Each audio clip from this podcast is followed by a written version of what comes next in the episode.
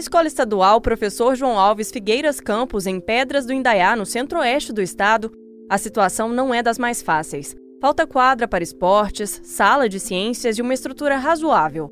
Além disso, 60% dos alunos adolescentes precisam trabalhar para ajudar a complementar a renda familiar.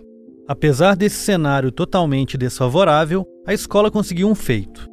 Ela é uma das duas do estado que está em um seleto grupo de apenas 2% das instituições de ensino brasileiras com resultados satisfatórios no Enem e na Prova Brasil, e com taxas de aprovação acima de 95%. Eu sou Fábio Correa. E eu sou Isabela Melano, e este é o Tempo Hábil, podcast do jornal o Tempo que toda quinta-feira, a partir das três da tarde, traz assuntos relacionados a Minas Gerais ou um olhar mineiro sobre questões mais amplas. O estudo bancado pela Fundação Lehman avaliou 5.042 unidades de ensino que atendem alunos cuja renda familiar é de até três salários mínimos no país. Além da escola de Pedra do Indaiá, a escola estadual Coronel Antônio Domingos Ribeiro, em Bom Jesus da Penha, no sul de Minas, também foi destaque. Elas estão entre as 100 melhores do país, segundo o levantamento. Segundo a Secretaria de Estado de Educação de Minas Gerais, a pesquisa reflete o cenário que foi encontrado pela atual gestão.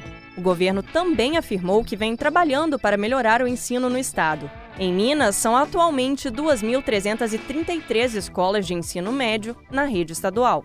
Cravada no centro do município de apenas 4 mil habitantes, a escola Professor João Alves Figueiras Campos é a única de ensino médio na cidade. Dos seus 103 alunos, metade vive na zona rural e depende da ajuda de um ônibus da prefeitura, que leva mais de uma hora no percurso entre a casa dos estudantes e a unidade de ensino. O que explica então esse destaque da escola? Principalmente a combinação entre os esforços dos alunos que encaram essas jornadas cansativas e dos professores que, às vezes, até buscam em casa os alunos que pensam em desistir de estudar. Outra estratégia é que a escola às vezes abre à noite, para que os alunos possam tirar dúvidas. Esses estudantes enfrentam muitas vezes até a resistência dos pais, que, por não terem estudado, não veem necessidade dos filhos também se dedicarem ao conhecimento. A repórter da editoria de cidades do jornal O Tempo, Letícia Fontes, foi até a escola para entender o que levou a esse reconhecimento e voltou cheia de histórias impressionantes de superação. Eu conversei com ela para ouvir esses relatos. Então, Letícia, eu queria que você me explicasse de onde surgiu essa pauta, é, como vocês chegaram a essa escola e o que, que ela tem de diferente em Minas Gerais. É, foi através de um, de um, estudo que teve da Fundação Lema, do Banco Itaú, é, que eles mediram a qualidade de ensino em escolas médias, mas que aluno, de escolas médias que atendem alunos de baixa renda, que eram alunos até que os pais, né, tinham renda até de três salários mínimos.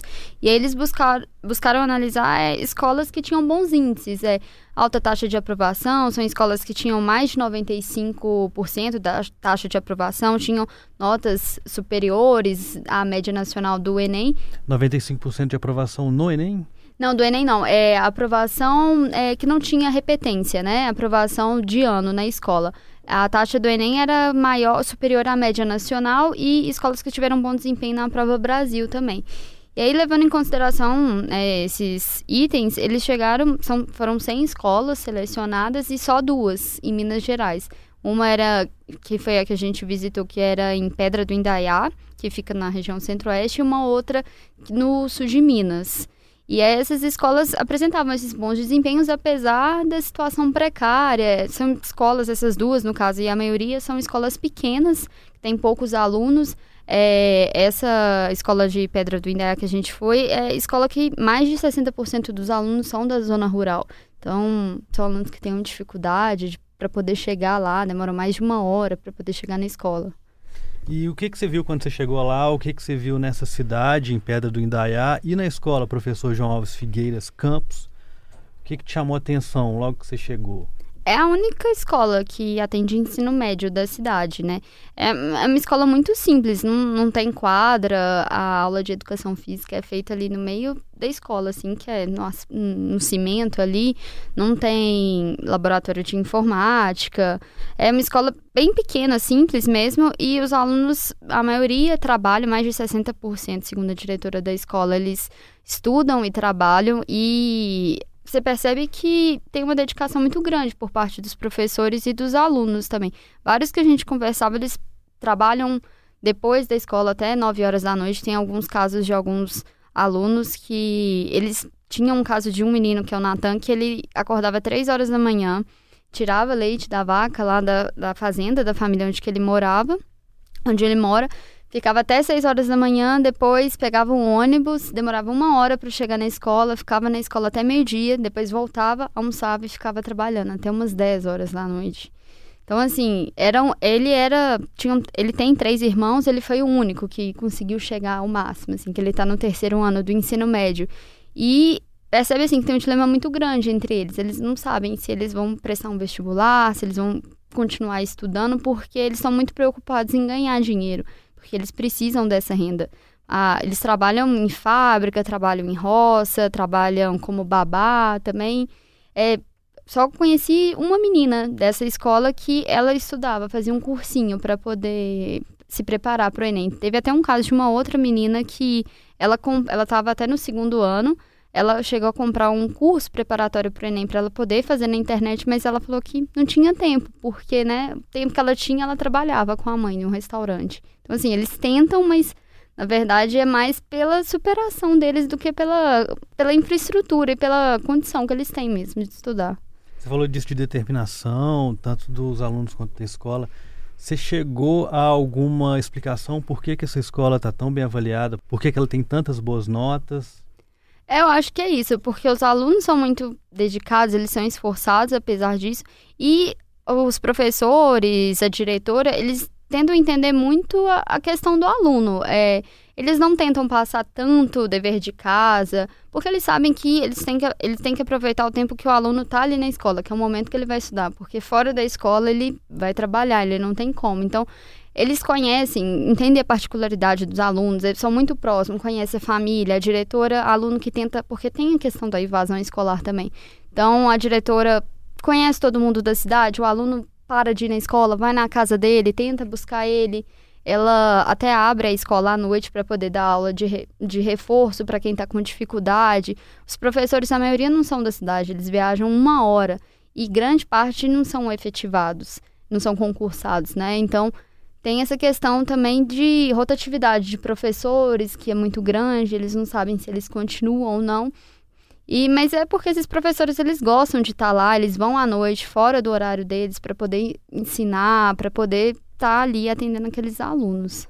Eles tinham noção de que eles estavam tão bem ranqueados nesse nesse estudo, eles sabiam que a escola era uma escola era uma escola de excelência por assim a gente pode acho que a gente pode dizer que ela é uma escola de excelência né? Pegando o que a gente tem de, de realidade hoje. Eles tinham essa noção? Não, não eles não tinham noção. Na verdade eles descobriram quando eu liguei para lá para poder falar né que eu queria visitar a escola e a diretora não sabia. Eu falei ah é a pesquisa tal procura na internet Aí que ela ficou sabendo. E assim, ela falou assim que foi um ânimo para eles, para a escola. Os professores ficaram muito felizes porque é um estímulo que você tá vendo que seu trabalho tá dando certo. E os alunos ficaram muito felizes. E foi o mesmo caso, a gente não foi nessa na escola do Sul de Minas, mas quando eu liguei para lá também, o diretor não sabia também que eles foram bem avaliados, que eles estavam nessa pesquisa também. Eles não tinham menor noção do que estava acontecendo. Eles não recebem muito feedback. O que eles reclamam da questão da, da infraestrutura e das condições precárias é que é porque são escolas muito pequenas. Então, quando eles demandam alguma coisa do Estado, ah, para abrir mais turmas, querer oferecer um curso técnico, porque uma questão que é importante é muito se fala sobre questão que nessa pesquisa também fala, que a maioria dessas escolas bem avaliadas é, possui ensino integral. Só que nessa escola, igual a diretora falou, se você coloca ensino integral nessa escola, os alunos vão abandonar, porque eles trabalham, eles precisam trabalhar. Então, ela tenta colocar um ensino técnico que o aluno vai ver utilidade naquilo que ele vai conseguir trabalhar. E quando eles vão pedir essas coisas, computadores, um curso técnico na escola, a secretaria tem alguns parâmetros que para escolas pequenas não, não vale. É, ela até citou que no primeiro ano, para ter ensino técnico, precisava de 60 alunos, mas a escola no primeiro ano só tem 30, porque é uma escola pequena. Então, eles esbarram muito nisso, de não possuir verba, de não ter muitos alunos para poder conseguirem as coisas. E nessa conversa com os alunos, você chegou a visitar, é, além da escola, você chegou a visitar algum lugar onde eles moravam? Fui, eu fui, eu acompanhei esse Natan, que é o que acorda três horas da manhã, é, acorda três horas da manhã, vai para a escola e depois volta a trabalhar. Ele tem três irmãos. Os pais dele fizeram até a quarta série. Eu conheci, o pai estava viajando, eu conheci a mãe. A mãe mesmo falava que o pai falava, ah, não precisa estudar não, né, vai trabalhar, mas a mãe tentava incentivar ele porque os outros três irmãos dele abandonaram antes, assim. Ele foi o que conseguiu chegar mais longe, apesar de que ele fala assim que ele pensa às vezes em desistir, que é muito difícil. Mas ele foi o que chegou até mais longe, que está no terceiro ano do ensino médio. Uh, um irmão dele trabalha na roça, não chegou a ficar até o primeiro ano do ensino médio. Uma outra irmã dele ficou grávida com 15 anos, aí acabou também não voltando mais para a escola.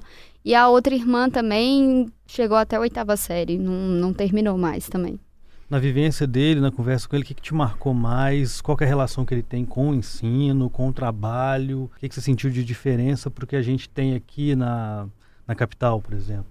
É, eles vivem em uma realidade é que todo mundo trabalha, todo mundo estuda, assim. Eles não têm muita noção, assim, que, que algumas pessoas têm condições melhores. Esse Natan até chegou e falou assim, ah, é muito difícil trabalhar, estudar, você é, sabe, todo mundo sabe, assim, como se fosse uma coisa natural. E, e não é, sabe? É, grande parte precisa, mas assim, eu, pelo menos assim, eu, não, eu ainda bem, eu não precisei trabalhar e estudar quando eu estava na época da escola. Tive condições, mas para eles, todo mundo trabalha e estuda. Eles não têm, não têm muita noção, assim, que eles são esforçados, que eles vivem numa realidade muito diferente da, da de grande parte das pessoas. Chegou a fazer um raio-x geral da relação, porque são só são 100 escolas, né? 100 escolas, só duas em Minas Gerais. Por que disso? Quantos por cento eles são? Porque eles são uma minoria da minoria, né? É, o, o que os especialistas, é, o pessoal da pesquisa fala, é que a grande maioria dessas escolas que foram bem avaliadas, elas estão no Nordeste. E eles falam que na questão do Nordeste, até pela situação socioeconômica ser é, bem mais discrepante que na região sudeste, porque São Paulo, Rio e Minas foram os estados piores avaliados. É, que eles falam que no, no Nordeste eles estão mais acostumados a, a, trabalharem com condições de extrema pobreza, que na região Sudeste e aqui em Minas, é, quando tem escolas que têm poucas condições, é, a, o Estado não sabe bem como estruturar isso, não sabe como dar condições. Por isso que são poucas escolas de baixa renda que conseguem ter um desempenho bom e em, em lugares né, mais vulneráveis, como o Nordeste, o Norte do país, que a situação socioeconômica ela é mais né, mais crítica, se a gente for levar em consideração que os especialistas, que o especialista da pesquisa fala, eles conseguem elaborar melhor essas políticas. Você chegou a, a questionar a Secretaria de Estado, Secretaria de Educação, você chegou a falar com os representantes do poder público? Qual foi a resposta deles? Eles conhecem essas escolas? Então, é porque essa pesquisa eles avaliaram esses índices que é, são referentes ao ano de 2017. Então, sempre entra naquela briga. Ah, é, não é dessa gestão, é um resultado da gestão anterior. Então, estão buscando trabalhar. Eles não quiseram nem comentar muito a pesquisa porque, segundo eles é uma questão é, da outra gestão que aconteceu, um problema da outra gestão, mas é, informaram que estão investindo, eles ressaltaram muito dessa questão do ensino integral, que vão aumentar o número de turmas no estado. E como é que é a situação dos professores? Você falou que os professores moram em outras cidades, tem que andar, é, tem que fazer viagens de uma hora e etc. É, como é que é a questão do salário? Como é que é a, a como é que é a questão do salário, como é que é a questão deles terem o próprio sustento, de ter o retorno para aquilo que eles estão dando. É, na pesquisa eles falam, né, que as escolas que tiveram um melhor desempenho foram de professores que conseguiram, que conseguem dar aula em uma só escola, porque quando o professor dá aula em uma escola, ele consegue ter tempo para poder se dedicar àquilo, mas que não é o caso das escolas aqui em Minas. As duas escolas, elas não são em tempo integral, é, esses professores, o que a diretora falou desse caso da escola em Pedra do Indaiá, é, são só dois professores que são concursados, a maioria, né, são designados, então tem essa questão da rotatividade.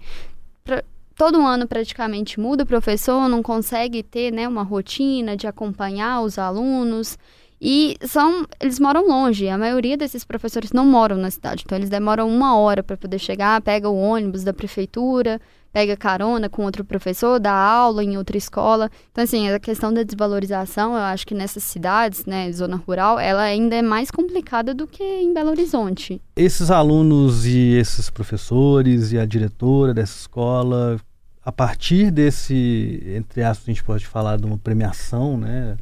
Se a gente for pensar o estado de Minas, que tem duas escolas assim, é, o que, que eles pensam para o futuro a partir disso? É uma. Isso abre um vislumbre de melhoria ou é mais vamos continuar do jeito que dá aqui porque está dando certo, apesar de estar tá difícil?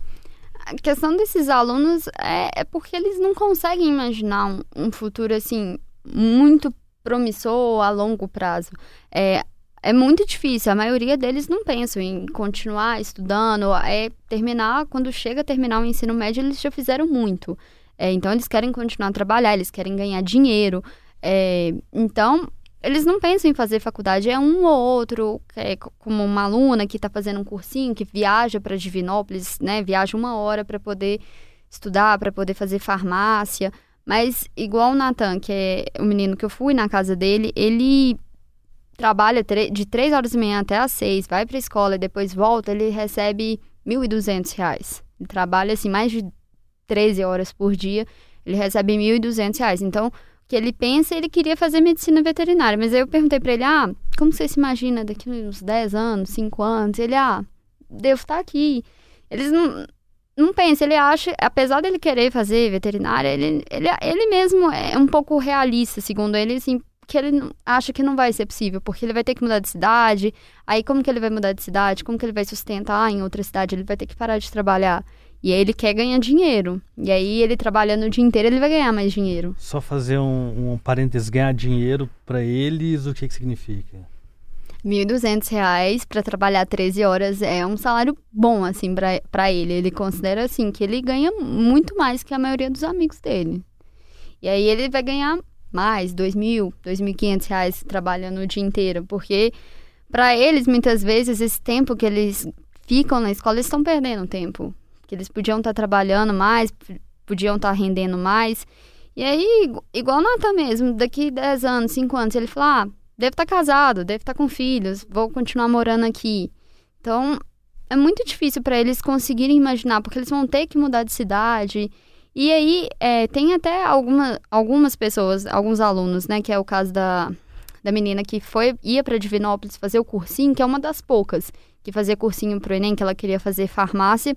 Mas aí todos eles, ah, eu quero fazer farmácia, mas eu quero voltar depois. Não quero ficar morando na cidade grande. A cidade é muito pequena, a cidade tem quase 4 mil habitantes. Então, assim, eles não têm muita noção. Quando fala Belo Horizonte, para eles é outro mundo. A Fundação Lema, é, ela vai dar alguma contrapartida a partir disso? Você falou com eles? Ah, eles fazem esses estudos, né? E aí eles defendem muito essa questão, né, da educação integral, né, de mostrar alternativas de como que o Estado pode trabalhar a partir né, dessas constatações que, de projetos e políticas do que, que pode fazer. Que não é o caso, né? A educação integral não é o caso dessas escolas. É, não é o caso dessas escolas. É, na última semana, né, e na resposta que o Estado deu, eles até falaram que vão ampliar, eles aumentaram bastante o número de alunos, né, em período integral, mas aí tem essa polêmica, quando você escuta alguns especialistas, escuta a diretora, escuta esses alunos, eles não querem a, a, a, é, ensino integral, porque eles vão ter que parar de trabalhar. Então, para eles é muito difícil isso. É, o que eles reivindicam é porque tem que pensar, porque não adianta o ensino integral se a escola não tem infraestrutura. Como que vai ter ensino integral numa escola que não tem laboratório de informática, não tem uma quadra, sabe? Eles não querem ficar numa escola assim. Tem que, talvez, oferecer curso técnico, melhorar a infraestrutura dessa escola. Então tá certo, Letícia. Obrigado. Obrigada. Você ouviu o Tempo Hábil, podcast do jornal O Tempo que traz toda semana assuntos relacionados a Minas Gerais com um olhar mineiro sobre alguma questão. Eu sou Fábio Correia. E eu sou Isabela Melano.